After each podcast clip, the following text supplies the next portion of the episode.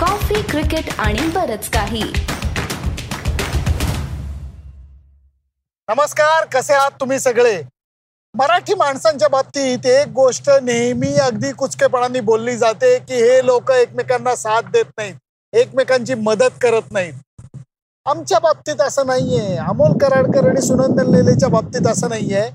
आम्ही एकमेकांच्या पाठीमागं नाही लागत आम्ही एकमेकांच्या पाठीशी उभं राहतोय. कारण आज सुनंदन लेलेचं युट्यूब चॅनल फेसबुक पेज आणि त्याचबरोबर स्पोर्ट्स कट्टाचं युट्यूब चॅनल फेसबुक पेज ह्याच्यावरती आज काय तुम्ही टेक्निकल भाषेत काय म्हणता त्याला? साध्या मराठीत क्रॉसओव्हर एपिसोड आणि हा प्रकार असा झालेला आठवतोय आपल्याला कधी? मराठीमध्ये मला वाटत नाही लेले लेल्यांनी जसे मराठीत वेगवेगळे ट्रेंड सेट केलेत तसे आता लेले आणि स्पोर्ट्स कट्टा मिळून एक मराठीत अभिनव उपक्रम हाती घेतलेला आहे. असं म्हणू शकतो आपण कारण आज कर्मधर्म संयोगाने पुण्याचे लेले आणि ठाण्याचे अमोल कराडकर राजकोटमध्ये आहे हो तिसरा कसोटी सामना कव्हर करायला आम्ही दोघंही राजकोटमध्ये आलेलो आहोत आणि आज तिसऱ्या कसोटी सामन्याचा प्रिव्ह्यू हा आम्ही राजकोटच्या स्टेडियममधनं तुम्हाला सादर करतोय. त्यामुळे कृपया कुठेही जाऊ नका. सुनंदन लेलेचं स्पोर्ट्स आणि sports कट्ट्याचं Facebook page YouTube channel Instagram channel सगळं सबस्क्राईब करा. आणि या एपिसोडचा आनंद सुद्धा घ्या आणि अर्थातच तुम्ही जेव्हा लाईक शेअर आणि सबस्क्राईब करता त्यावेळेला आपल्यातला संवाद चालू राहतो. कारण तुम्ही क्रिकेटवरची मतं दोन्ही प्लॅटफॉर्मवरती जोरदार पद्धतीने मांडतात. मित्रा मालिकेत एक एक बरोबरी आणि तिसरा कसोटी सामना याच्यापेक्षा चांगलं समीकरण असू शकत नाही तिसऱ्या कसोटी सामन्या येस आणि अगदी तुम्ही पुणेकर जसं दुग्ध शर्करा योग वगैरे म्हणतात ना तसं काय काय वाटून ठेवलं आपल्या पुढ्यात? म्हणजे पुन्हा एका गुजरात मधल्या स्टेडियमचं नाव बदललं जातंय वगैरे त्यात नको जायला आपण. पण अश्विनचे पाचशे होऊ शकतात. बेनस्टोक शंभरावा कसोटी सामना खेळणारच आहे. नंतर जेम्स अँडरसनला पाच विकेट्स पाहिजेत. सातशे टेस्ट विकेट्स करायला. भारताचे कदाचित दोन टेस्ट डेब्यूज होऊ शकतात. म्हणजे अजून काय हवं नाही का क्रिकेट फॅनला? पुणेरी आपण तसे पुणेरी आहोत. त्यामुळे भरगतच थाळी भरून ठेवलेली आहे. की ज्याच्यामध्ये तीन कोशिंबिरी दोन साईड डिश दोन स्वीट सगळं असं मस्तपैकी भरून ठेवलेलं आहे. त्यामुळे मजा येणार आहे. कारण सौराष्ट्राचं आत्ता जे आपण हवा बघतोय लख म्हणजे सूर्यप्रकाश काय असतो हे कळतंय. इथं मॅचेस ऑनेस्टली सांगतो या ग्राउंडवरती मी मॅच कव्हर केलेली नाहीये. मी भारतातल्या वन डे मॅचेस एवढ्या कव्हर करत नाही. टेस्ट मॅच जी झालेली होती ती मी कव्हर केलेली नव्हती पण अमोल कराडकरनी मात्र इथं सामने कव्हर केलेले आहेत. त्यामुळे माझी अक्कल पाजवण्यापेक्षा त्याच्या अनुभवाचा आपण आज फायदा घेऊ अमोल या विकेटबद्दल काय सांगशील? सुनंदन दोन टेस्ट मॅचेस झाल्या त्याच्या आधी. त्यातली एक टेस्ट मॅच कव्हर केली होती. एक डझनभर रणजी ट्रॉफी मॅचेस मी इथे नक्की बघितले आहेत आणि ही या पिचची खासियत अशी आहे ना की ती आहे खरं तर जे सौराष्ट्राला आपण जुन्या आपल्या रेसकोर्स ग्राउंडपासून म्हणतो की तो हायवे असतो. तर ती हायवे असते. ती फेअर बाउन्स वाला पिच असतं. पण या क्युरेटर्सचा हातखंड आहे. जर तुम्हाला भिंगरी द्यायची असेल तर ती कशी द्यायची त्यांना नीट कळतं. भारताने आतापर्यंत तीन प्रॅक्टिस सेशन्स केले. त्यातलं पहिलं क्लोज्ड डोअर होतं. कोणालाच अलाउड नव्हतं मीडियामधल्या. रादर ऑफिशियल ब्रॉडकास्टरला देखील अलाउड नव्हतं. आई शपथ म्हणजे तेव्हा जेवढी रवींद्र जाडेजाची फिटनेस टेस्ट महत्वाची होती तेवढंच अजून काही खेळ खेळले गेलेत का? खेळपट्टीशी हे आपल्याला. माहिती नाही पण इथे आता तरी असं वाटतंय की फार काही वेगळं चित्र नाहीये जे पिच दिसतंय हा. इतर मॅचेस पेक्षा. त्यामुळे मला वाटत नाही स्लो टर्नर असेल पण थोडासा जास्त म्हणजे जिथे जो प्रॉब्लेम पहिल्या दोन मॅचेस मध्ये आला की जाडेजाचा बॉल पोचत नाहीये म्हणजे एवढा स्लो टर्नर कसा काय तयार झाला बुवा तर तसं व्हायची शक्यता मला कमी वाटते पहिल्या दोन दिवसाचा आता विकेटकडे थोडासा काय म्हणतात त्याला नजर टाकलेली आहे. त्यामुळे थोडासा अंदाज बांधता येतोय. पत्रकार परिषदेमध्ये रवींद्र जडेजा सुद्धा आलेला होता. विकेट टणक आहे. हे नक्की कारण इथे विकेटवरती पाणी मारलं आणि रोलिंग केलं की हवेमुळे. त्याच्यातली काय म्हणतात त्याला आर्द्रता ही उडून जाते आणि विकेट टणक होत जातं. या टणक विकेटची गंमत कशी असते की पहिले दोन दिवस इथं बॅटिंग करायला मजा येते. बॉल मस्त बॅटीवर येतो. आणि नंतर जेव्हा कधी त्या विकेट मधली चिप निघते किंवा माती मोकळी होते तेव्हा अमोल म्हणला तसा हळू बॉल वळणार नाही तो गपकन वळेल. फक्त अमोल मला एक शंका आहे त्याच्या बाबतीत. मला जुनी गोष्ट आठवते कर्नाटक विरुद्ध महाराष्ट्र मॅच होती. पुण्याचं विकेट नेहरू स्टेडियमचं विकेट त्याला बॅटिंग करता सर्वोत्तम समजलं जायचं. तिथे श्रीनाथनी महाराष्ट्राच्या संघाची दाणादाण उडवलेली होती. आणि त्यावेळेला तो म्हणला होता मला हे विकेट आवडतं फास्ट बॉलर म्हणून कारण बॉलला मस्त बाउन्स आहे कॅरी आहे. या विकेटवरती मार्क वूडही खेळणार आहे. आणि तरुण एकदम नौखा तरुण खेळाडू जिमी अँडरसनही खेळणार आहे. त्यामुळे या दोघांचाही परिणाम हा काहीतरी होऊ शकेल. येस आणि मला असं म्हणजे एकीकडे पिच आणि दुसरीकडे एकंदर बॉलिंग कॉम्बिनेशन हे पाहून इंग्लंडने पहिल्यांदा दोन पेसर्स खेळवायचं ठरवलं या सिरीजमध्ये त्यांनी अकरा जाहीर केले. आणि तू जसं म्हणलास त्याप्रमाणे मार्क वूड माझ्या मते सी भारताची मिडल ऑर्डर आहे ना म्हणजे आता आपण असं धरून चालू की सरफराजला सुद्धा डेब्यू मिळतो मिळणार रजत. पाटीदारला एक मॅच के एस भरत खेळला तर जेमतेम दहा मॅचेस सुद्धा नाहीयेत. जर ध्रुव जुरेल खेळला विकेट किपर म्हणून त्याच्या जागी. तर परत डेब्यू आणि तो खेळायची शक्यता वाटते आणि इथे याच्यामध्ये रवींद्र जाडेजा सहा नंबरवर या सगळ्यांना जेन्युइन पेसवर अडकण्याची शक्यता जास्त आहे.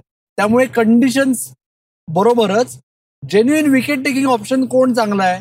तिसरा स्पिनर बशीर का मार्क वूड हा विचार करून माझ्या मते इंग्लंडनी मार्क वूडला खेळवायचं ठरवलंय. पण भारताच्या बाबतीत तुझा काय सेन्स आहे? नक्की काय काय होणार आहे? मला तरी असं वाटतंय की जुरेल खेळायची शक्यता अजिबात नाकारता येत नाही. सरफराजला त्याचा हार्ड अर्न ज्याला म्हणता येईल तसा कसोटी पदार्पणाचा क्षण त्याला अनुभवता येईल. आणि हे जे तू म्हणतोयस ना की मिडल ऑर्डर जी आहे ती आपला कॅप्टन जर का सोडला शुभमन गिल हा नंतरचा अनुभवी बॅट्समन त्या ह्याच्यातला. आणि त्याच्याबरोबर मग यशस्वी जयस्वाल त्या मानाने कमी कसोटी सामने खेळलेला आहे. पतीदारचा एक सामना झालेला आहे. सरफराजचा डेबू असेल. या सगळ्याचा जर का विचार केला तर ही दुहा दुधारी तलवार वाटते मला. चालली तर फार मजा येणार आहे. कारण विकेट असं असणार आहे. परत एक गोष्ट राहणारच की शोलेचं कॉईन आणायला लागणार. बरोबर. आणि त्यामुळेच हे जे आता तू सगळे मुद्दे मांडलेस भारताच्या दृष्टीने असा नौखा आंतरराष्ट्रीय क्रिकेटसाठी नौखा जो बॅटिंग लाईनअप विशेषतः मिडल ऑर्डर आहे त्यामुळे याच्यावरून जर पहिली बॅटिंग आली तर तुमचं जास्त फावू शकतं. येस येस एकदा बॅटिंग करायची मोठी बॅटिंग करायची अशी थिअरी आहे. प्रॅक्टिकल ते कितपत जमतंय माहिती नाही आपल्याला. पण एक गंमत सांगतो. आता सरफराजने धावांचा पाऊस पाडला हे आपल्याला माहिती आहे हो. शेवटचा सरफराज जेव्हा राजकोटमध्ये खेळला. तेव्हा जिथे मी पूर्ण वेळ काम करतो द हिंदू आणि स्पोर्ट्स स्टार त्याच्यासाठी हिंदीतून आणि स्पोर्ट्स कट्टासाठी मराठीतून गप्पा मी इराणी कप सामन्यात जेव्हा सरफराजने दीडशे केले होते ते त्याला सवय. तेव्हा गप्पा मारल्या होत्या त्यामुळे त्याही कदाचित सगळ्या लिस्नर्सना आणि व्ह्युअर्सना परत एकदा जाऊन बघता किंवा ऐकता येऊ शकतील आणि शेवटची टेस्ट मॅच जी राजकोटमध्ये झाली होती तेव्हा दोन मुंबईकरांचा डेब्यू झाला होता. तुम्हाला आठवतात कवलेले नाही मला नाही आठवत. तू आपल्या प्रेक्षकांना प्लीज? हा तुम्ही पण सांगा तुमचा अंदाज काय? आता अमोल सांगतोय म्हणून तुम्ही सांगू नका पण ठीक आहे आपण सांगायला नको. आपण सांगायला नको. एक गुगली टाकून बघू. गेल्या कसोटी सामन्यामध्ये राजकोटमध्ये झालेल्या दोन हजार अठरा मध्ये दोन मुंबईकरांचा डेब्यू झाला होता. ते कोण? याची उत्तरही तुम्ही स्पोर्ट्स कट्टा आणि सुनंदन लेलेच्या यूट्यूब फेसबुक या सगळ्या चॅनलवरती जरूर पाठवा.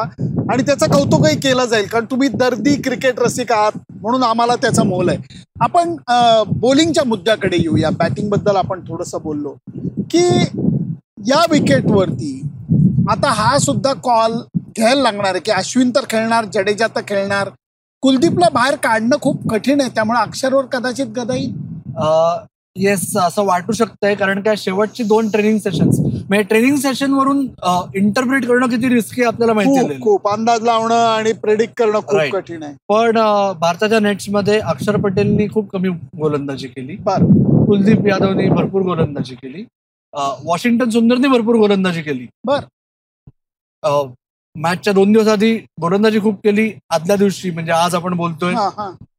फलंदाजी भरपूर केली.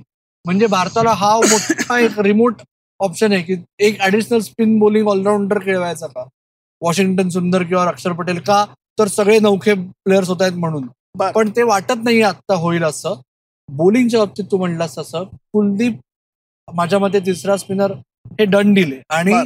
परत तेच की अक्षरपेक्षा कुलदीपची बॅटिंग थोडी कमी आहे. पण जर तुम्हाला नवव्या नंबरवरही बॅटिंगचा ऑप्शन हवा असेल काय अर्थ नाही मग त्याला? राईट आणि पाटा विकेटवर इनफॅक्ट मी तर म्हणेन की कुलदीपचा ऑप्शन हा कधी चांगला ठरू शकतो. Right bowling attack pace bowlers Bumrah Mukesh Siraj तिघही जण उपलब्ध आहेत.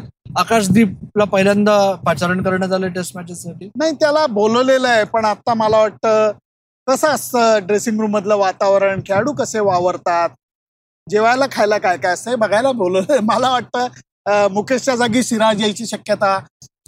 दाट वाटते आणि अर्थातच बुमराचं जो बोलबाला आहे तो वाढत चाललाय. कारण इवन बेन स्टोक सुद्धा ते बोलून दाखवलं त्यांनी. येस आणि बुमरा आतापर्यंत भारताच्या ट्रेनिंग सेशनमध्ये एकदाही दिसलेला नाहीये. म्हणजे. तो स्वतःला राखून ठेवतोय. तो हातचा आपण राखून ठेवतो ना. हो हो. ते काय येईल कदाचित?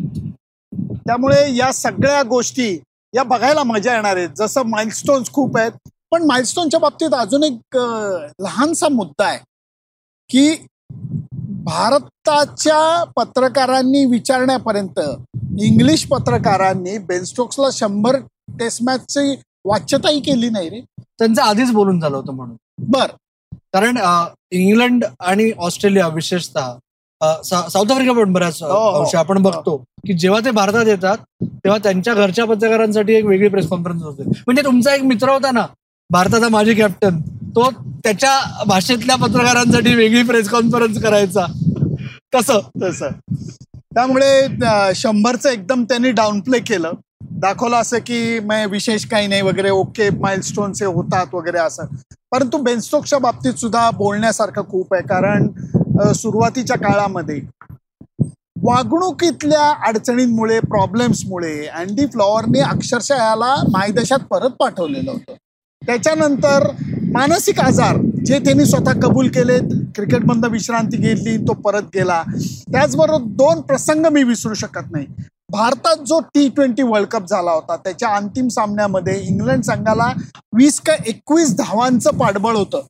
आणि त्या मॅचमध्ये वेस्ट इंडिजच्या नवख्या बॅट्समननी ब्राथवेटनी बेनस्टोक्सच्या पहिल्या चार बॉलवरती शेवटच्या षटकाच्या अंतिम सामन्यातल्या शेवटच्या षटकाच्या पहिल्या चार चेंडूंवरती चार उत्तुंग षटकार मारले आणि वेस्ट इंडिजनी वर्ल्ड कप जिंकलेला होता लागोपाठ.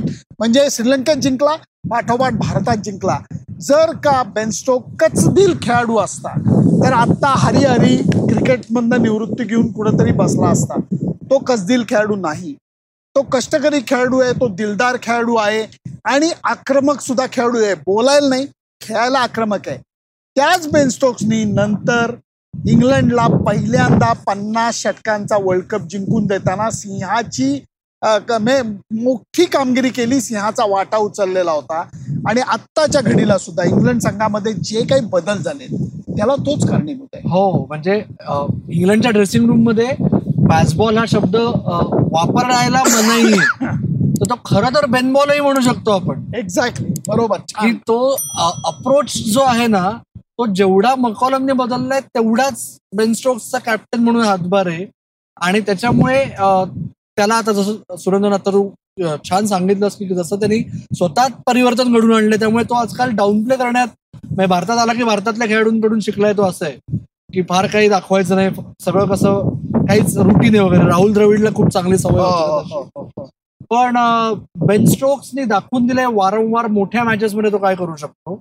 आणि त्याच्यामुळे मला अशी भीती वाटते की याहून चांगली ओकेजन त्याच्यासाठी नाहीये.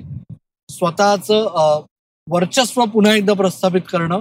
आणि तिसरी मॅच जसं तिसरा दिवस टेस्ट मॅच मध्ये बऱ्याच अंशी महत्त्वाचा ठरतो तशी तिसरी मॅच पाच टेस्टच्या सिरीजमध्ये खूप महत्वाची आहे.